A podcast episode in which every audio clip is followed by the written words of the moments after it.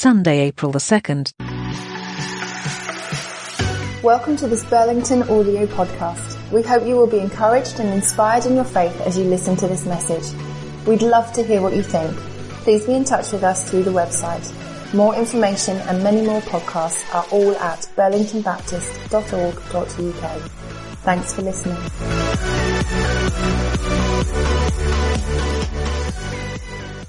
Today, no surprises, we're going to think about the story of the triumphant entrance, as it's known. It was prophesied in Zechariah chapter 9, way before the birth of Jesus. Rejoice greatly, daughter Zion. Shout, daughter Jerusalem. See, your king comes to you, righteous and victorious, lowly and riding on a donkey, on a colt the foal of a donkey. So way before Jesus uh, was born, this moment that we're going to hear about in just a second was prophesied of.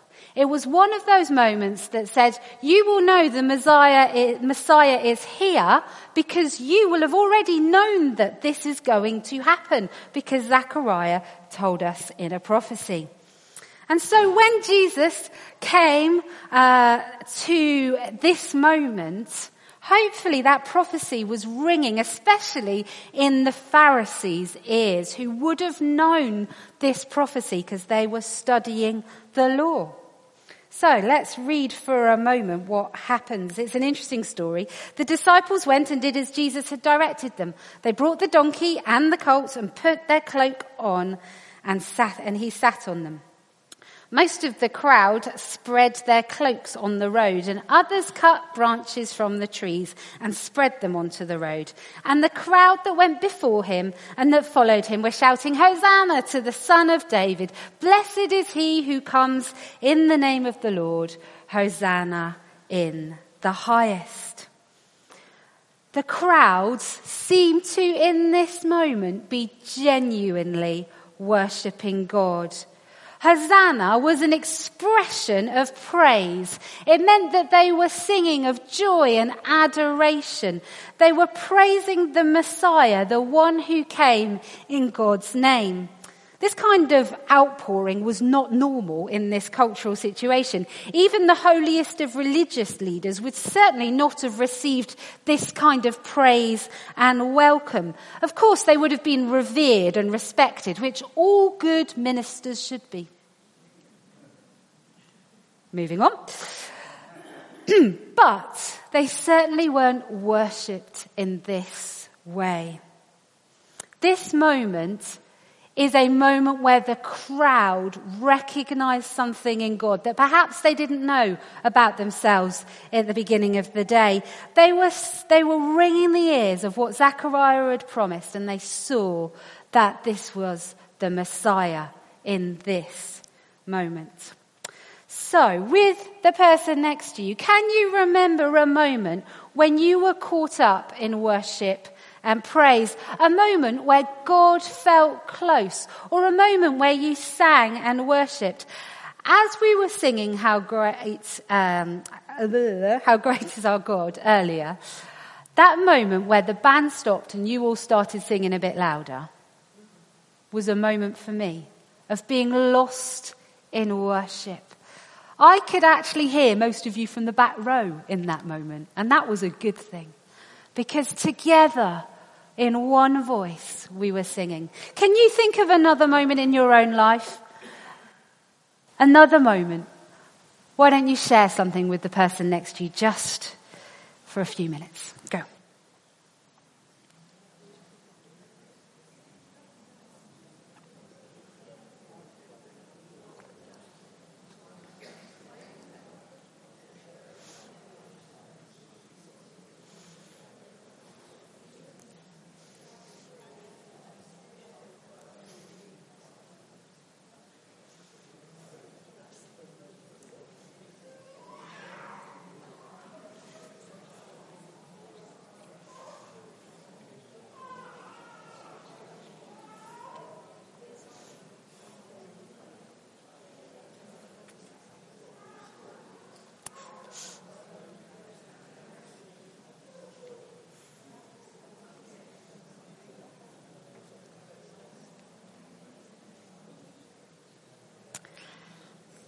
Just another 30 seconds.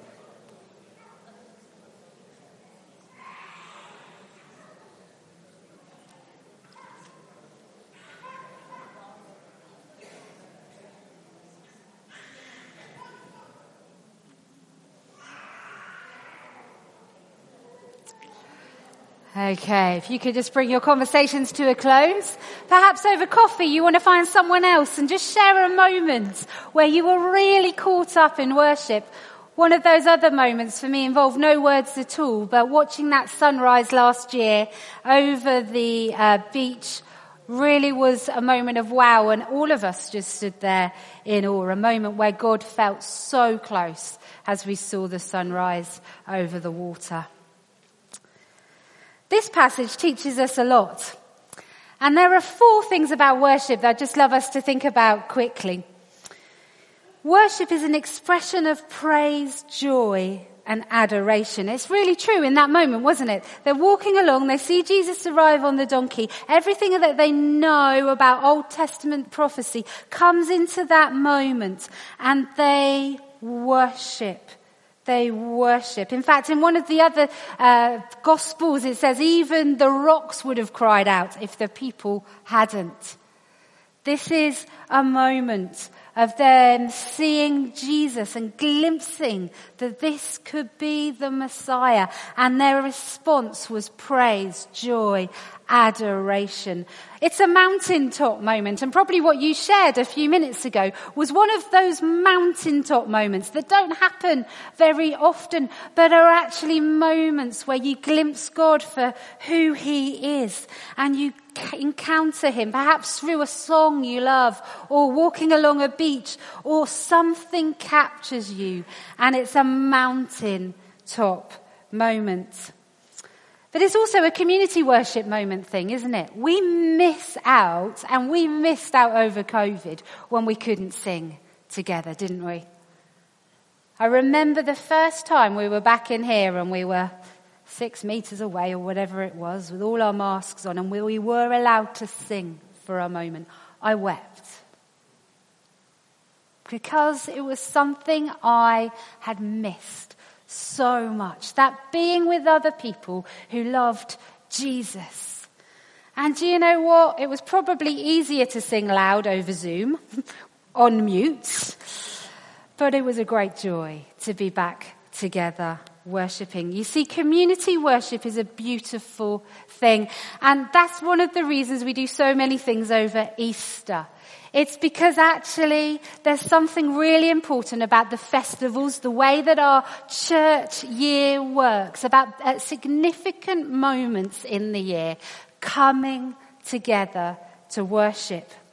In the trustees meeting this week, we were thinking back to our Daniel fast and reviewing some of the things that went well, some of the things we need to learn from. And without fail, most of us in the room said one of the significant moments was when we were worshipping on that Wednesday night in here with IIC, band in the middle, and we just sang and sang and sang. That sense of being together in worship. God didn't design us to always follow Him on our own, but to be together and to worship Him together is a beautiful, beautiful thing. But in this moment that we've just read about, they were responding to a situation, weren't they? They were responding to something. I doubt they were, you know, they're on their way to the market and all of a sudden they see a crowd and off they go and they recognize that this is Jesus the Messiah. They were responding to a situation around us. Have you ever watched the sunset and felt compelled to thank God? Definitely watched the sunset more than I've watched the sunrise. Just saying. That moment of awe, of wonder, of the situation leading us to worship. It can be a kind of flip side as well, though, can't it? That when something hard or something challenging comes, that's the moment we turn to prayer, isn't it? As we've heard the news of this morning, it led us to come before God honestly in prayer. So true worship is about responding to what's going on around us sometimes. Watching the news, we're led to prayer and to intercession and to asking God for something different. So, the triumphant entry. You guys probably have heard that story a million times. Hands up if you fuzzy felted it, coloured it at primary school. You know, we, we know it, don't we? But actually, I wanted us to have the crosses today. We're going to use these over uh, the next few services. So please could you leave them here so that we've got them for Friday, but we're going to use them again in a moment. That they were waving, Hosanna, Hosanna, a moment of high worship, a moment of recognizing, glimpsing who this Jesus could be, of really community coming together and worship. So let's just hold our crosses again as we did a few moments ago. And I'm just going to thank God for the opportunities we have to worship together. Lord, we want to thank you that you call us to follow you together. And as we think about these palm crosses, we recognize that we want to say Hosanna to the King of Kings today. You are our God. You are the Messiah, the one who comes to save. And so we together say Hosanna, Hosanna to the Son of David. You are our God and our King. And thank you for the opportunities we have to worship together. Thank you for one another that we can come and sing our praise. Thank you for the band and the PA who work so hard to make our song worship something that honors you and invites us into your presence. Thank you for them. And so we pray in Jesus' name. Amen.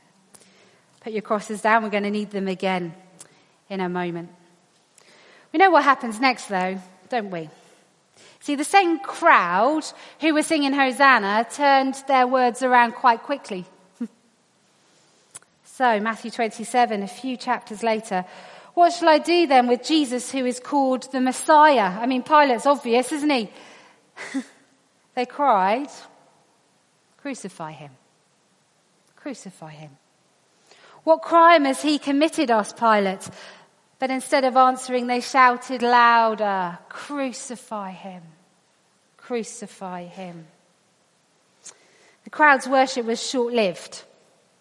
Certainly wasn't life changing. And sadly, I think that experience can ring true in my own life. I come to church. I love the worship. I learn great things about God. I enjoy hanging out with my church family. And then Tuesday morning comes. Tuesday's better than Monday.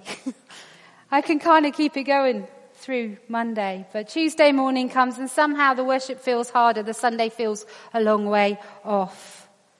I wonder why.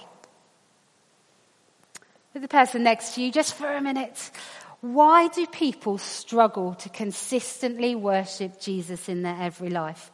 Notice I've put people, you don't have to be honest about yourself. Can if you want. But why do people consistently struggle to worship Jesus in their every life. Let me give you mine. It might ring true. Why not Monday? Well, Monday's a busy day, but actually Tuesday's the moment that's even busier. And by then, I feel like I've done 900 million jobs since Sunday. It feels a long way off, and somehow God's got lost in the busyness of my day. Go.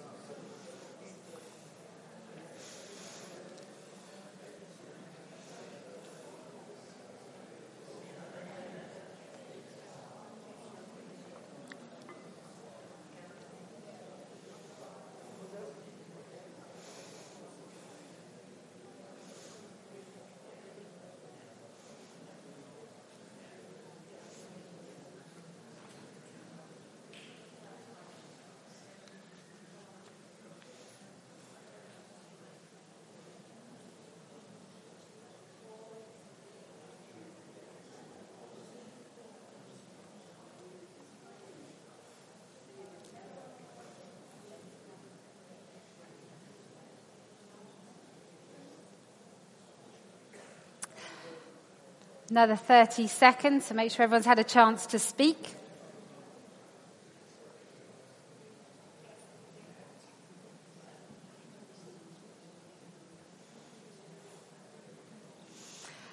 Okay.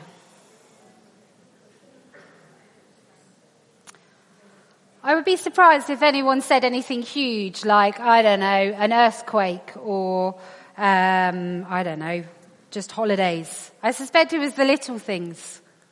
the little everyday things that somehow distract us from the worship of God, from living the truth of what we heard on a Sunday to turning that into our everyday lives. I suspect they weren't big things that distract us as a people of God from worshipping God every day. But there's another story I'd like us to hear today. It's a story that may or may not have happened in Holy Week. The uh, chronological kind of uh, view of the Bible is that it probably happened just beforehand, but we don't quite know. And Tony's going to come and read to us now from the book of Luke. So, Tony, do join us.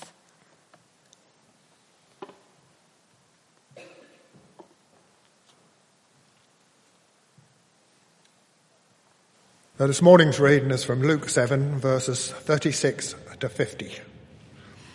Jesus is anointed by a sinful woman. Now, one of the Pharisees named Simon invited Jesus to dinner with him. So Jesus went to the Pharisee's house and reclined at the table. When a woman who had lived a sinful life in that town learned that Jesus was eating at the Pharisee's house, she brought an alabaster jar of perfume and she stood behind him at his feet weeping. She began to wet his feet with her tears. Then she wiped them with her hair, kissed them, and poured perfume on them. When the Pharisee had, who had invited him saw this, he said to himself, If this man is a prophet, he would know who was touching him and what kind of woman she is. And she's a sinner. Jesus answered him, Simon, I have something to tell you. Tell me, teacher, he said. Two men owed money to a certain moneylender. One owed 500 denarii and the other owed 50. Neither of them had the money to pay him back, so he cancelled the debt of both. Now, which of them loved him more? Simon replied, I suppose the one who had the biggest debt was cancelled. You have judged correctly, Jesus said. Then he turned to the woman and said to Simon, Do you see this woman? I came into your house. You did not give me any water for my feet, but she wet my feet with her tears and wiped them with her hair.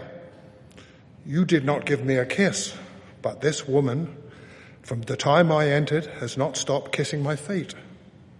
You did not put oil on my head, but she has poured perfume on my feet. Therefore, I tell you, her many sins have been forgiven, for she loved much, but he who has been forgiven little loves little. The other guests began to say among themselves, Who is this who even forgives sins? Jesus said to the woman, Your faith has saved you.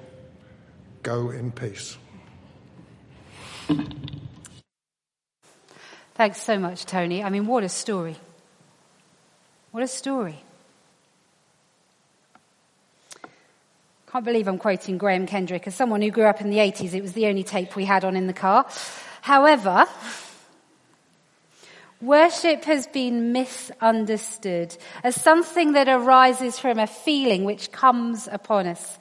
It is vital that we understand that it is rooted in a conscious act of the will to serve and obey the Lord Jesus Christ. I'm going to read it again. Worship has been misunderstood as something that arises from a feeling which comes upon us but it is vital that we understand that it is rooted in a conscious act of the will to serve and obey the Lord Jesus Christ.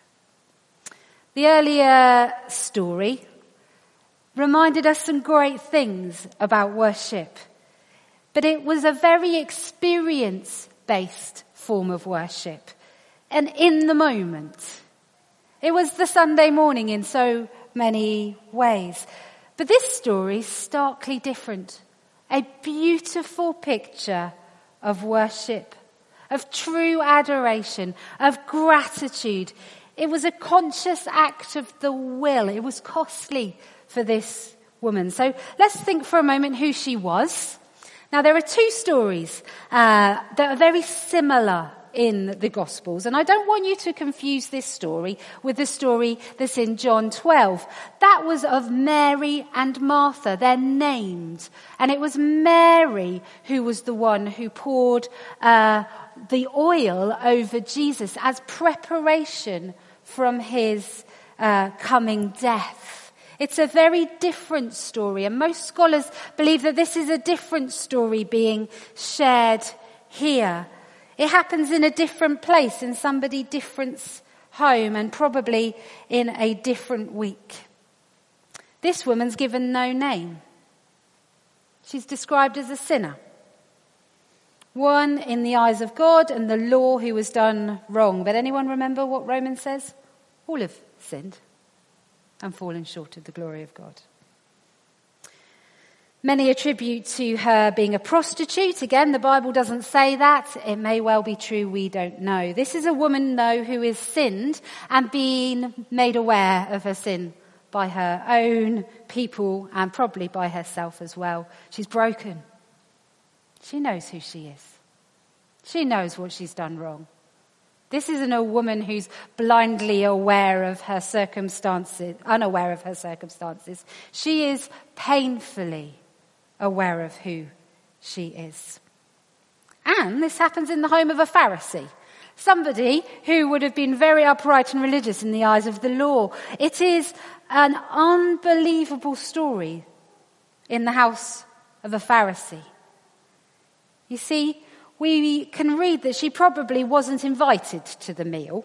It wasn't like she arrived at the door and they said, Oh, yes, name's on the list, off you go.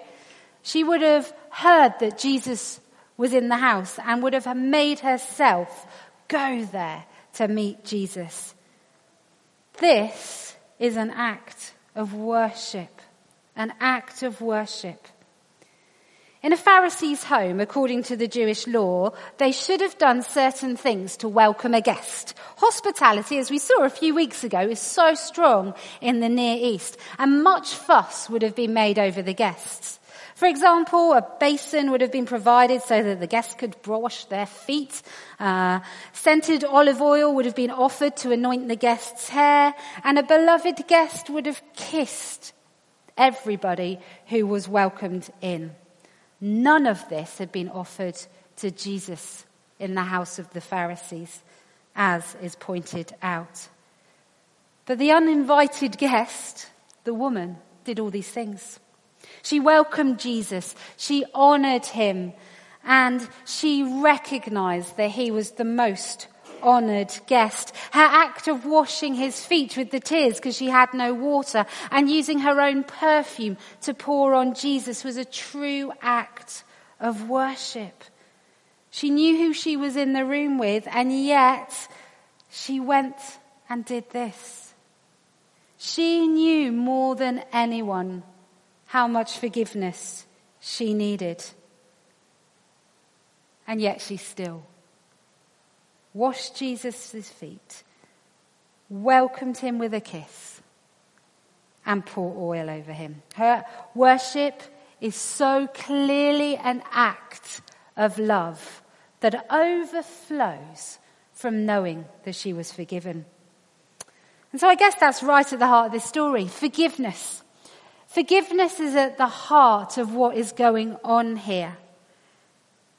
I love that little story that Jesus uh, shares. Two men owed money to a certain money lender. One hold owed him 500 denarii and the other 50.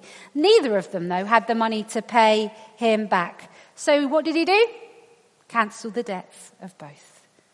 Now, which one loved him more? Simon replied, I suppose the one who had the biggest debt to cancel. Jesus said, Yeah, you're right It's time for us to remember through this Holy Week what we've been saved from. I know what I've been saved from. When I was 16 and became a Christian, it was painfully obvious that I was not going to finish school. It was painfully obvious that the uh, situations with my friends were only going to end pretty badly, and that I was addicted to things that I shouldn't be addicted to age 16. I, I sometimes allow my brain to go to places of what would have happened if I hadn't have found Jesus in that moment, and I'm just saying it's not pretty. It's not pretty. If Jesus hadn't come into my story, I'm not sure what would have happened. I had no self esteem. I was driven by the wrong things. And actually, I had no sense of needing forgiveness at that moment. I was an angry little bunny, you could say. I think it's time for all of us to remember what we've been saved from. I think it's time for us to know that, like the woman, we're all a bit broken, that we're all a bit kind of sinful. And that's a really hard thing to say. And you're saying, I don't know your life, you don't know mine. But actually, there are small things in our lives that we know are not right. And there are ways that we live that we know are not serving God in the right way. Or there are things that are hard that we're not trusting Him with. We don't talk a lot about sin, but guys, it is a reality of our lives. I know I have been saved from all kinds of things.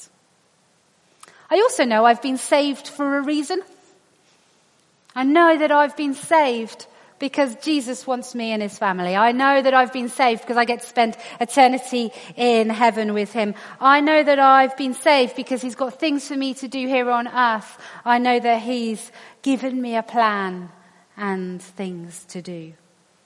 So, on your own for a moment. Think about what you've been saved from. How does it make you feel? Now, this could be going back into time and thinking about your life before Jesus and after Jesus. Some of us don't have that. We grew up in a church family and then owned our faith for ourselves. So think about the last week. What's Jesus saving you from in the last week? Just spend a moment on that question on your own.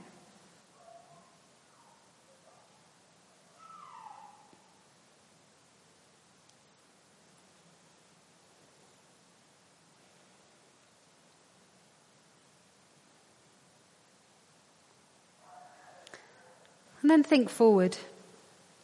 What have you been saved for? What have you been saved for? You've been saved so that you can have an intimate relationship with God. You've been saved so that you never have to face the darkest day on your own. You will always have the King of Kings with you. You have been saved so that you don't have to live in fear. You've been saved so your sins, all those things you've thought about, can be forgiven and every day you can start afresh again. What have you been saved for?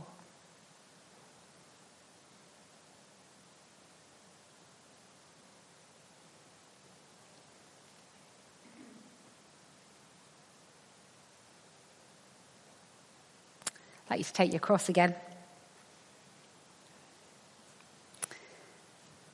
Romans 6 verse 23 says, For the wages of sin is death, but the free Christ of God is eternal life through Christ Jesus our Lord. Hmm. Free gift. Why is it free? It's because of this. See, Jesus paid the cost so that you could be forgiven like that woman was forgiven. Jesus paid the cost so that you can be saved. Jesus paid the cost so that you can know him and live with him into eternity. Seen two really different moments of worship today. Keep hold of your cross. We're going to use it again in a moment.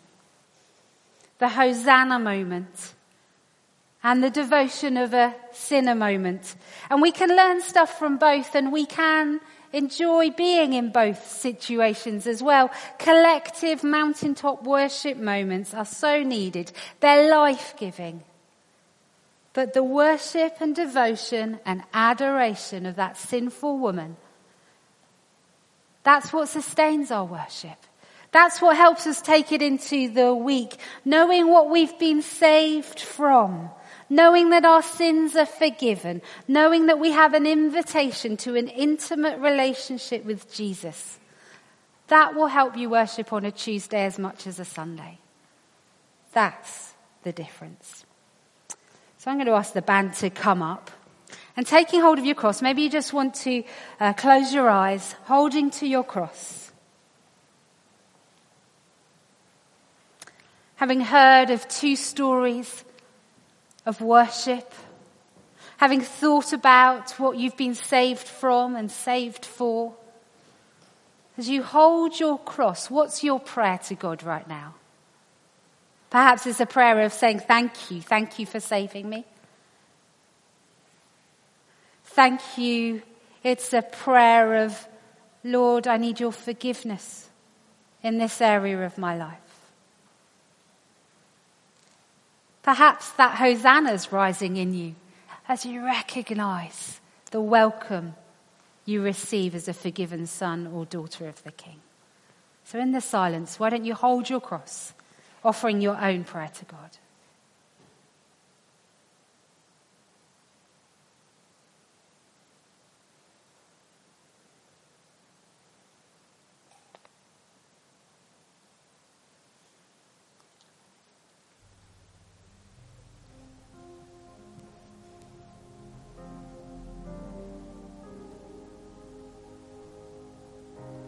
Let's stand together, shall we?